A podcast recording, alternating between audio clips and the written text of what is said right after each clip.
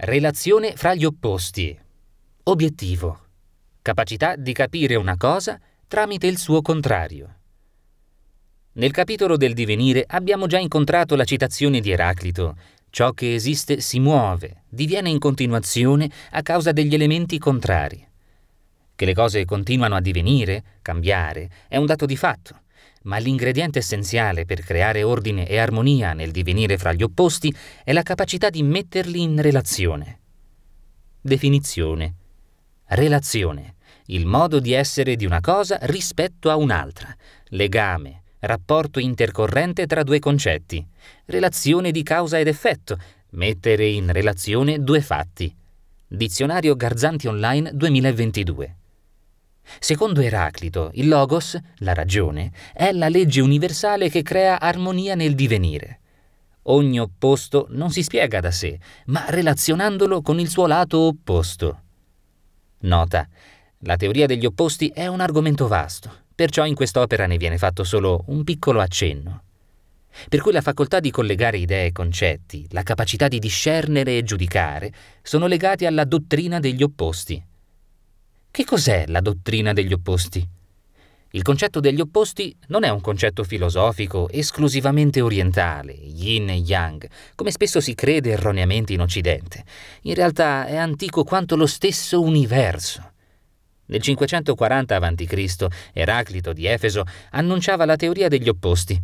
Secondo questa teoria, tutto l'incessante divenire, pantarei, scaturisce dalla guerra fra gli opposti. Ogni realtà passa da un opposto all'altro. Citazioni.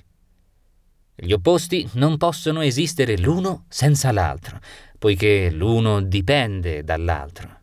Eraclito di Efeso. Esiste un'interdipendenza tra gli opposti. Ibidem. Un opposto esiste e ha senso di esistere solo in virtù della presenza del suo opposto. Ibidem. Da queste asserzioni possiamo dedurre che due cose opposte, nonostante il loro legame di interdipendenza, non sono per forza in armonia. Esistono posti sui quali non c'è molto da obiettare, polo negativo e polo positivo, luce e tenebra, bianco e nero, gravità e assenza di gravità, maschio e femmina, eccetera. Mentre ne esistono altri sui quali la gente potrebbe avere molto da obiettare. Bello e brutto, buono e cattivo, vita e morte, forte e debole, nemico e amico. Questa teoria è fondamentale per la comprensione. La maggior parte delle discipline studia i fenomeni dell'universo e la maggior parte dei fenomeni dell'universo dipende dalla teoria degli opposti. È fra questi opposti che si inserisce il relazionare. Si può facilmente dimostrare che all'atto pratico è difficile che la scienza, la tecnologia, l'arte, eccetera, possano esimersi da tale teoria. Per esempio, il magnetismo potrebbe essere definito la scienza degli opposti per eccellenza. I fenomeni magnetici avvengono a causa dei poli opposti. Un magnete, per quanto potrà mai essere diviso, manterrà sempre le caratteristiche dei poli nord e sud, poli opposti, che insieme generano la forza che lo tengono unito, coeso. Non potrebbe esistere un magnete con un singolo polo. Per chi ha letto Eraclito, il fuoco, nei suoi scritti, è una metafora che in effetti si riferisce a qualunque forma di forza o di energia che interagisce tra i poli opposti. Secondo Eraclito, la realtà è dominata dall'incessante conflitto che si verifica tra gli opposti, fino al punto che, se venisse meno tale conflitto, verrebbe meno anche l'universo. In altre parole, se non fosse per tale principio, l'universo, così come lo conosciamo, non potrebbe esistere. Ecco alcuni esempi chiarificatori fatti col soggetto della temperatura. L'interdipendenza tra caldo e freddo genera quel soggetto che chiamiamo temperatura, altrimenti non potrebbe esistere una cosa come la temperatura. Per la scala Celsius, una convenzionale, lo 0, dove l'acqua congela, potrebbe essere il polo negativo, mentre 100, dove l'acqua bolle, il polo positivo. Diventiamo consapevoli di una temperatura che sale solo perché la poniamo in relazione di interdipendenza a stadi di temperatura più freddi. Più le particelle di un corpo si agitano e più il corpo diventa caldo. Più le particelle diventano statiche, più tale corpo diventa freddo.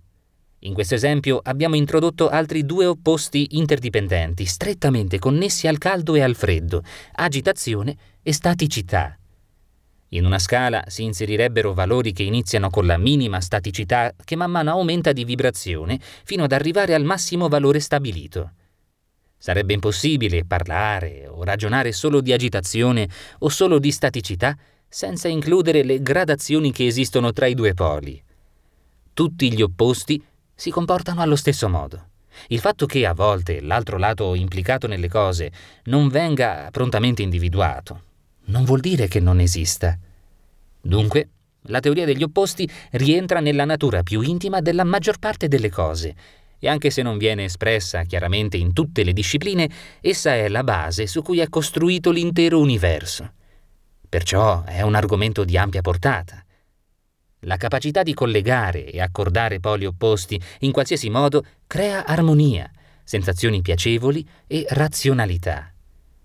Il punto di vista unilaterale è la stupida tendenza artificiale che spera di considerare solo un lato di una situazione senza relazionarlo con l'altro lato.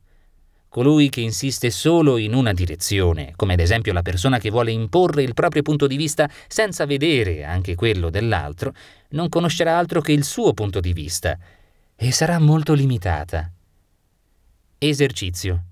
Per avere un'idea chiara, osserva il lato opposto di un soggetto e nota il fatto che è impossibile descrivere quel lato senza relazionarlo al suo opposto.